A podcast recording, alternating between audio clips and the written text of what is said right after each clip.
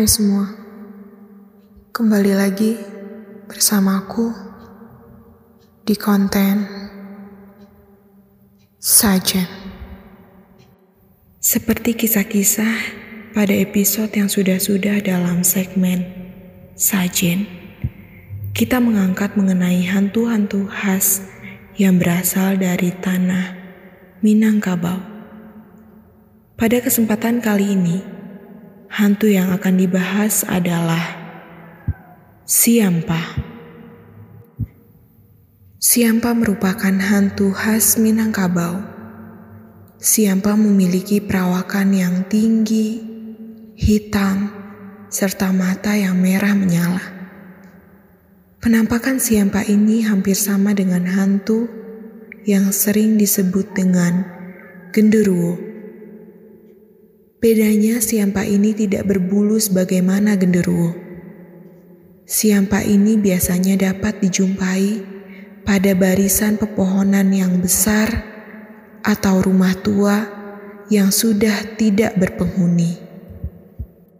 Mitos yang beredar di masyarakat Minang adalah jika Anda ketika tidur mengalami ketindihan atau ada perasaan tercekik, maka itu adalah perbuatan siampa. Pada cerita kali ini, kami akan menceritakan kisah yang mengalami kejadian secara langsung. Seperti biasanya, demi menjaga kerahasiaan identitas, nama-nama yang kami sebutkan hanyalah samaran. Hai semua, perkenalkan, namaku Dian. Ini pengalamanku berkunjung ke kampung halaman ibu yang berada di salah satu daerah Minangkabau.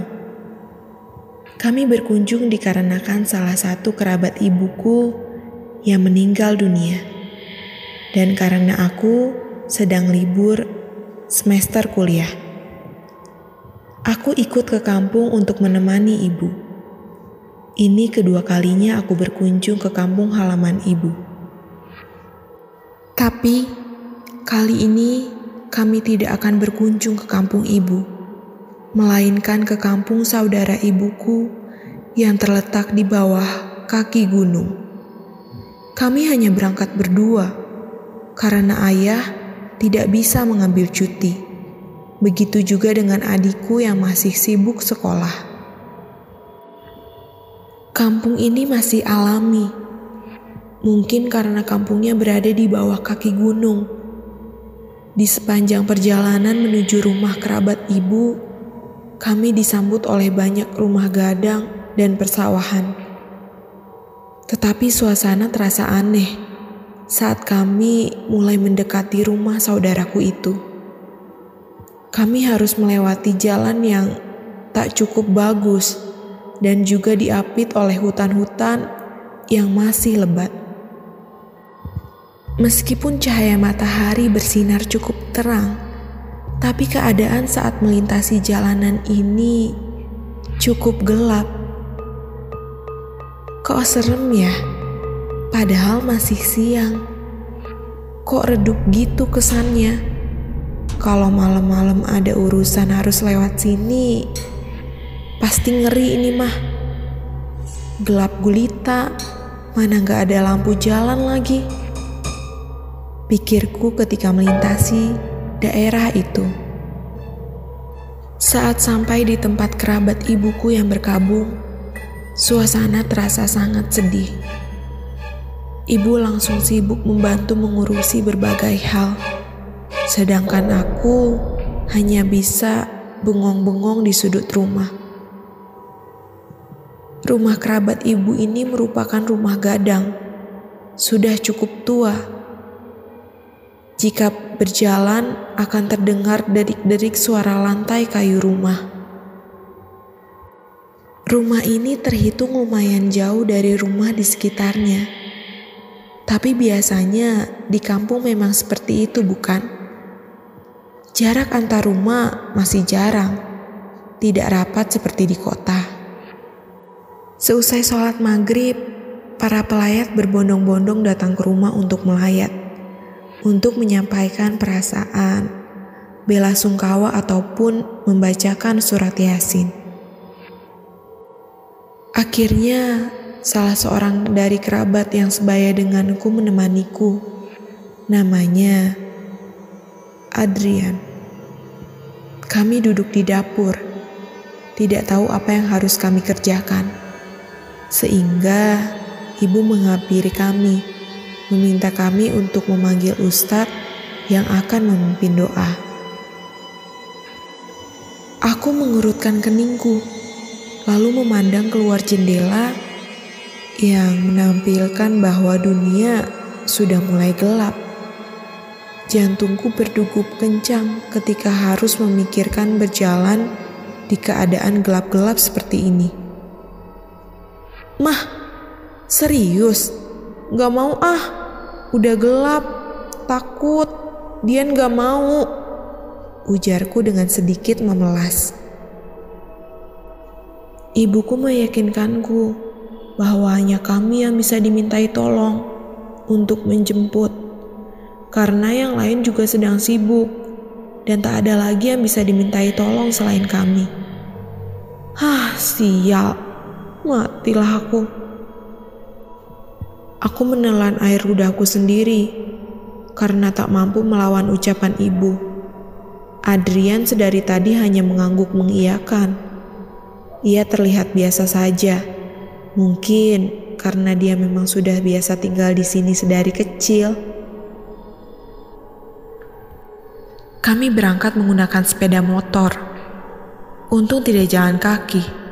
Kalau jalan kaki mah, aku tidak tahu apa yang harus aku perbuat. Aku sibuk melihat pemandangan di sepanjang jalan.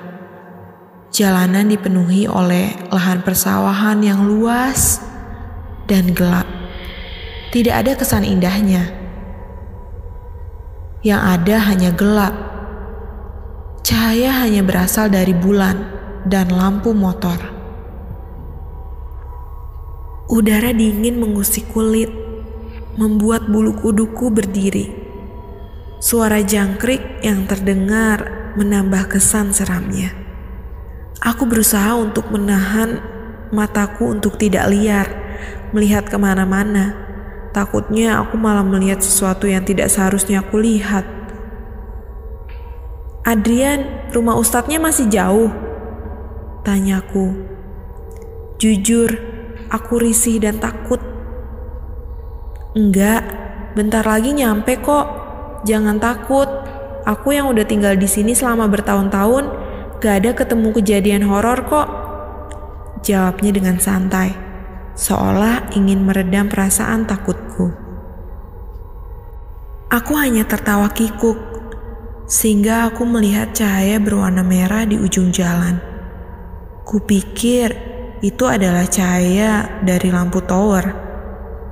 Tapi sial, saat melintasinya, itu bukanlah lampu tower seperti yang aku perkirakan. Itu adalah sepasang mata dari sosok yang hitam, tinggi, yang hampir sama dengan tiang listrik. Mata yang merah itu melihatku seolah mengetahui bahwa aku bisa melihat sosoknya itu. Aku secara spontan menundukkan kepalaku, bersikap biasa saja. Jujur saja, anggota tubuhku terasa kaku dan aku berkeringat dingin. Bahkan ketika sudah sampai di rumah sang ustadz dan dalam perjalanan kembali aku hanya diam. Lidahku keluh tidak bisa dikompromi untuk berbicara. Saat dalam perjalanan menuju rumah kembali, sosok itu sudah tidak ada lagi di tempatnya, sehingga aku bisa mengembuskan nafas lega, dan aku berusaha menenangkan diri dengan mengatakan bahwa yang tadi itu hanya ilusi. Pengajian itu berjalan lancar Para pelayat membubarkan diri saat pukul 9 malam. Aku pun ikut membantu membereskan rumah dan berberes diri. Tapi satu hal yang membuatku tidak nyaman saat tinggal di kampung adalah toilet tidak berada di dalam rumah. Toilet terpisah terletak di belakang rumah, dan di belakang toilet itu terdapat hutan yang saat siang saja hutan itu terasa gelap. Cahaya matahari tidak masuk ke dalam hutan itu. Jujur, aku saja merinding dan rasanya ingin pulang ketika mengetahui hal tersebut. Dan tentu saja tak mungkin. Hari sudah malam dan aku ingin berberes diri. Aku memberanikan diri. Tak ada masalah saat aku melaksanakan berbagai hal. Masalahnya muncul saat aku akan kembali menuju rumah. Saat aku menutup pintu toilet dan ingin berbalik badan untuk kembali, terdengar suara berdaham dari belakang toilet. Jantungku benar-benar ingin copot ketika mendengar suara itu. Aku terdiam di tempat, kaku. Terdengar lagi suara berdaham itu. Aku menggenggam pegagang pintu toilet dengan erat. Jantungku melocos Keringat dingin bercucuran dari keningku. Kamu pasti berpikir, kenapa aku tidak lari saja? Kamu tahu, saat suara itu terdengar, tubuhku terasa kaku dan berat. Entah kenapa tubuhku tidak bisa digerakkan sebagaimana mestinya. Bahkan suaraku tidak mau keluar. Teriakanku tertahan di ujung lidah. Aku pasrah Aku hanya bisa menutup mata, membaca ayat-ayat yang aku hafal. Setiap dehaman itu berbunyi, badanku semakin lemas. Rasanya ingin mati saja karena rasa takut yang semakin menghanyutkanku. Dan benar saja, seketika pandanganku menggelap, dan aku seketika berada di sebuah daerah yang tidak aku ketahui di sekelilingku hanya ada pohon yang menjulang tinggi. Aku mengingat kembali bahwa sebelumnya berada di toilet belakang rumah. Aku pun panik, kenapa aku bisa di sini? Aku mulai berjalan dengan cepat. Aku berjalan tak tentu arah. Aku benar-benar tak tahu di mana ini. Lama-kelamaan aku pun mulai berlari karena Entah kenapa aku seperti sedang diperhatikan, tapi aku tidak tahu siapa. Di sini benar-benar gelap. Aku terus berlari hingga aku mendengar suara tawa di sampingku. Aku pun menoleh. Aku terkejut dan tersandung oleh batu. Sosok yang tertawa itu semakin keras tertawa aku semakin ketakutan. Aku berdiri dan tertatih dan mulai berlari lagi. Sosok itu masih terbang di sampingku dengan tawanya yang menggelegar. Aku masih terus berlari, menghiraukan sosok itu, hingga sosok itu menghalangi jalanku dan berdiri di depanku. Aku sontak terkejut. Sosok yang memakai pakaian lusuh itu menampakkan wajahnya yang tidak lagi utuh. Ia hanya memiliki satu bola mata yang tinggal setengah, dan yang satunya lagi bergelantungan di pipinya. Rahangnya seperti menggantung begitu saja. Cairan berwarna hitam pekat menetes-netes keluar dari rahangnya yang tak tahu bentuknya itu. Hidungnya dipenuhi oleh ulat-ulat belatung putih. Aromanya sangat busuk, membuatku ingin muntah. Aku benar-benar ketakutan. Kepalaku sakit, seperti dipukul-pukul dengan keras. Aku menangis dengan keras ketika sosok itu menjulurkan tangannya yang tidak sempurna itu. Tangan-tangannya bengkok dengan arah yang tidak wajar. Sosok itu mencekikku dengan erat, mendorongku jatuh ke atas tanah. Terlentang, menghadap wajahnya yang sangat menakutkan itu. Mataku tidak bisa dipejamkan. Mataku seolah-olah dibuka paksa untuk melihat sosok ini. Cekikan itu menguat seiring dengan kerasnya tawa sosok itu. Aku hanya menangis. Pikiranku hanya dipenuhi oleh perasaan takut. Tapi aku tetap berjuang untuk melepaskan cekikan tangan itu. Cairan hitam itu menetes-netes di wajahku. Membasahi seluruh wajahku. Bahkan masuk ke rongga mulutku yang membuatku benar-benar ingin muntah dan saat panik, bau busuk itu juga merasuk ke hidungku. Saat itu aku kehilangan akal sehatku. Aku tidak bisa berpikir apa pun, rasanya benar-benar mau gila. Dan entah sejak kapan, aku serasa ditarik oleh sesuatu yang kuat. Dan aku sudah berada di tengah rumah saudaraku. Aku yang masih dikuasai rasa takut, masih berteriak histeris. Aku merasa bahwa ada beberapa orang yang memegangi lengan dan kakiku dengan erat.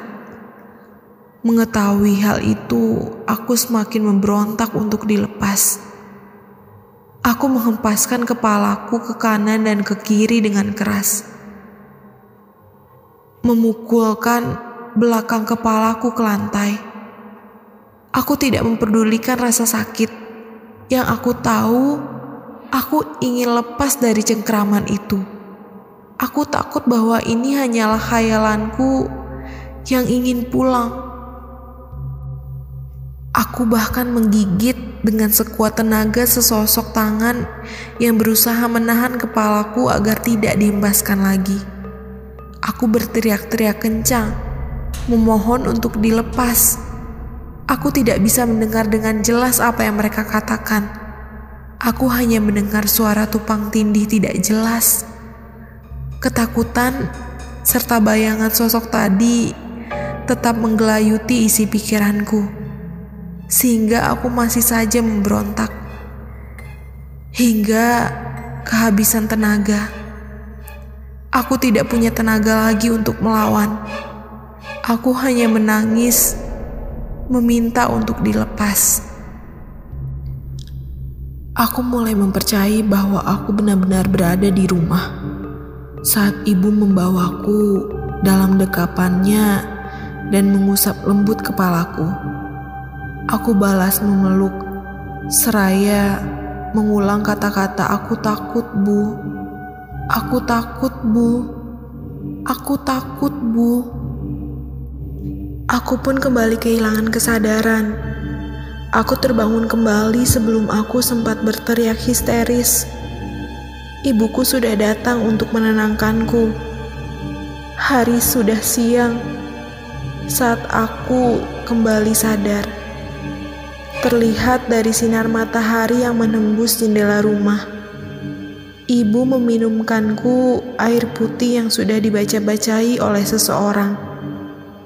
Keadaanku terus berlanjut seperti itu selama tujuh hari berturut-turut. Kejadian itu diulang secara terus-menerus. Semua gangguan itu perlahan menghilang ketika aku sudah dirukiah oleh seorang ustadz. Pada hari ke-8, semua gangguan itu benar-benar hilang. Pada hari ke-10, aku mulai menyadari keadaan di sekitarku. Rumah itu dipenuhi oleh para kerabat yang berusaha untuk menolong. Aku sengaja ditidurkan di ruangan tengah agar mudah untuk diperhatikan. Sehingga saat aku berulah lagi, mereka bisa dengan sigap menahanku. Di saat itulah ibu menceritakan bahwa aku sehabis menjemput ustadz malam itu, aku permisi terlebih dahulu untuk tidur karena waktu itu aku terlihat pucat dan juga kelelahan. Ibu memperbolehkanku untuk tidur terlebih dahulu. Tapi saat tengah malam, aku mulai berteriak-teriak ketakutan. Aku kesurupan. Menurut penuturan orang berilmu di kampung dan juga ustadz, aku diganggu oleh sosok gaib yang bernama Siampa. Sosok itu memang suka datang menjahili manusia dengan memberikan mimpi-mimpi buruk dan merasuki orang tersebut. Tepat dua minggu, aku tidak mendapat gangguan apa pun sama sekali. Syukurlah, jika masih diganggu, aku mungkin tidak bisa menahan kewarasanku. Semua orang benar-benar khawatir. Bahkan ayahku ingin datang ke sini saat mendengar keadaanku. Untung saja ibu menahan keinginan ayah. Rencana awal kami yang hanya ingin menginap sekitar seminggu harus menjadi tiga minggu karena kejadian ini. Setelah aku benar-benar pulih, aku kembali ke kota asalku. Dan syukur saja, tidak ada gangguan lebih lanjut yang terjadi hingga sekarang. Sekian cerita hari ini. Jika kamu punya cerita seram dan ingin berbagi, kamu bisa kirim dalam bentuk naskah atau voice note cek di highlight Instagram. Tukar tanya.